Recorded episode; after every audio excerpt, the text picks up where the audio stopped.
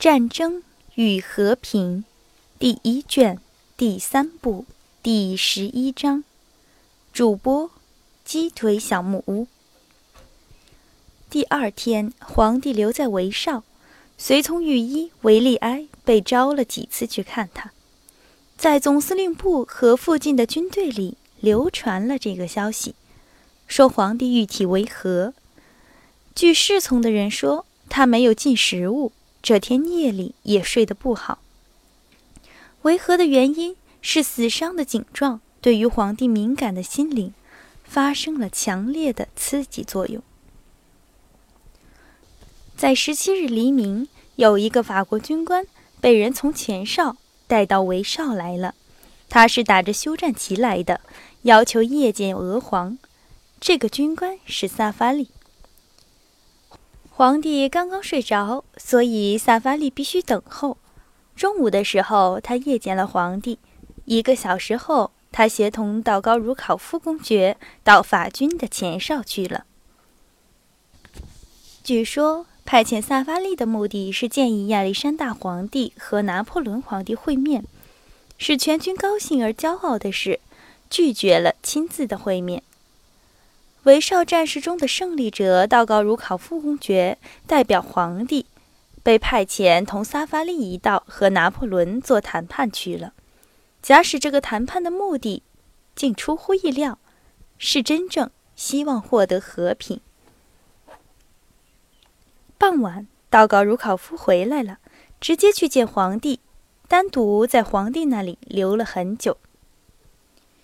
十一月十八日和十九日，军队又向前做了两日的行军，敌军的前哨在短时的射击之后便向后退却了。在军队的最上层，从十九日中午开始，强烈的、匆忙的、兴奋的活动，一直继续到次日。十一月二十日的早晨，在这天发生了可纪念的奥斯特里兹会战。在十九日中午以前，运动、兴奋的谈话、来往跑动以及副官的派遣，只限于皇帝的行辕。在同日的中午以后，这个运动达到了库图佐夫的总司令部和各纵队的指挥官的司令部。晚间。这个运动由副官们带着全军的所有的角落和部分，在十九日到二十日的夜间，八万联军的团体从宿营的地方起来，发出嘈杂的话声，好像一个九里路长的行列向前摇荡着、移动着。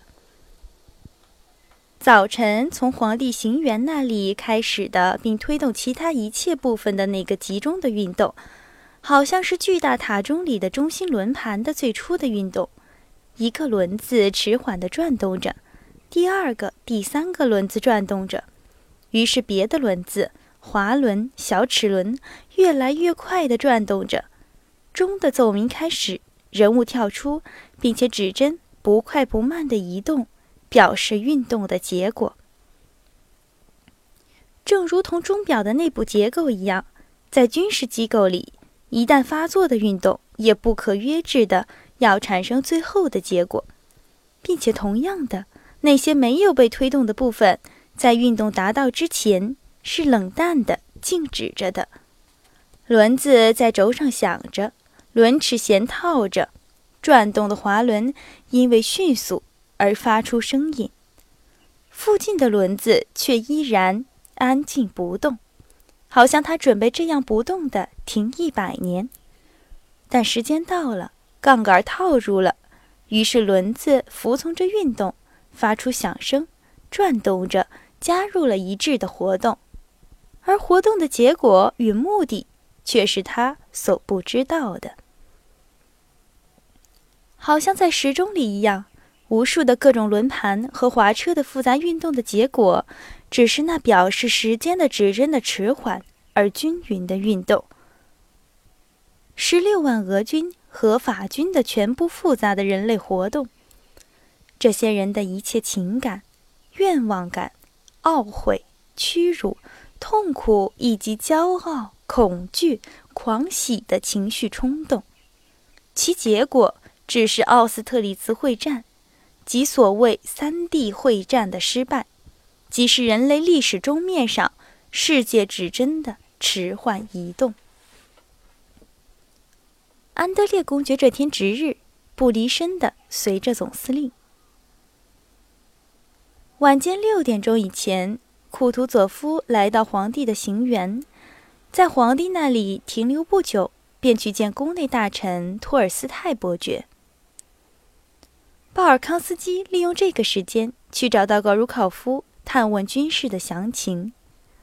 安德烈公爵觉得库图佐夫因为什么而烦恼不满，觉得总司令部的人员们不满意他，并且觉得皇帝行辕里所有的人对他说话的语气都显出他们知道了别人不知道的事情，因此他想要和道高茹考夫谈谈。啊，你好，我亲爱的。道高茹考夫说：“他从比利宾坐着吃茶。明天要有贺宴了，你的老头子怎样？心绪不好吗？”我不要说他心绪不好，但是我似乎觉得他想要别人听听他的意见。但别人在军事会议里听过他的意见了，在他要说的有意义的话的时候，别人还是要听的。但是现在，当保纳巴特最怕大战的时候，要延迟，要等待什么，是不行的。是的，您看见他了吗？安德烈公爵说。那么，保纳巴特怎么呢？他给您什么印象？是的，我看见他了，并且我相信，他对大战是最怕不过了。道高茹考夫重复说。显然，他重视这个一般的结论，这是他根据他和拿破仑的会面所下的。假使他不怕会战，他为什么要求这个会面要进行谈判，并且尤其是要后退呢？后退是那么违反他全部的作战方法的。相信我，他害怕，害怕大战，他的时限到了，我敢这么说。但是告诉我他是什么样的人呢？啊，安德烈公爵又问。他是一个穿灰大衣的人，很希望我称他陛下。但令他失望的是，他没有得到我的任何称呼。他就是这样的人，没有别的了。道高如考夫回答，微笑着回顾比利宾。虽然我十分尊敬老库图佐夫。他继续说：“假如现在，当他确实在我们手心里的时候，我们等待着什么？因此，给他机会逃走或者欺骗我们，我们便是太好了。不，我们一定不要忘记了苏弗洛夫和他的原则：不要使他自己处于被攻击的地位，要使自己去攻击。您要相信，在战争中，年轻人的经历。”常常比老年的迟疑不决者的经验，能够指出更可靠的途径。但是，我们要在什么样的阵地上攻击他呢？今天我到前哨上去过，不能判定他把他的主力放在了什么地方。安德烈公爵说：“他想要向道高茹考夫公爵说出他自己所拟的攻击计划。”啊，这都是完全无必要的。道高茹考夫迅速地说：“站起来，在桌上打开地图。一切万一的事儿都预料到了。假使他在布鲁恩。”于是，道高茹考夫公爵迅速的、含糊的说出了威伊罗特侧翼运动的计划。安德烈公爵开始反驳，并且证实自己的计划，他可以和威伊罗特的计划同样的好。但他的缺点是，威伊罗特的计划已经采用了。安德烈公爵刚刚开始说明那个计划的缺点和自己计划的优点，道高茹考夫便没有再听他说，并且没有望着地图，却心不在焉的望着安德烈公爵的脸。可是库图佐夫那里今天还有一个军事会议，你可以在那儿把一切都说出来。道高如考夫说：“我就这么办。”安德烈公爵说：“离开地图。你们为着什么在操心呢，诸位？比利宾说。他直到此时都是带着愉快的笑容听着他们谈话，而现在显然准备说笑话了。无论明天是胜是败，俄国军事的光荣是靠得住的。除了你们的库图佐夫，没有一个俄国人是纵队指挥官。指挥官们是维姆普芬将军先生、兰热龙伯爵、利克顿施泰恩公爵、郝亨洛公爵。最后，布尔什，呃，布尔什等等波兰的名字。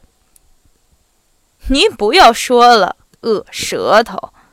道高茹考夫说：“不对，现在已经有两个俄国人了，米罗拉道维兹和道黑图罗夫，还有第三个阿拉克杰夫公爵，但他是个神经衰弱的人。但我想，米哈伊。”伊拉瑞诺维兹已经出来了，安德烈公爵说：“祝诸位先生幸福成功。”他补充说，和道高茹考夫及比利宾握了手，便走出去了。回去以后，安德烈公爵忍不住问沉默地坐在他身旁的库图佐夫，问他对于明天的会战是什么想法。库图佐夫严厉地望了望他的副官。沉默了片刻，回答说：“我想会战要失败的。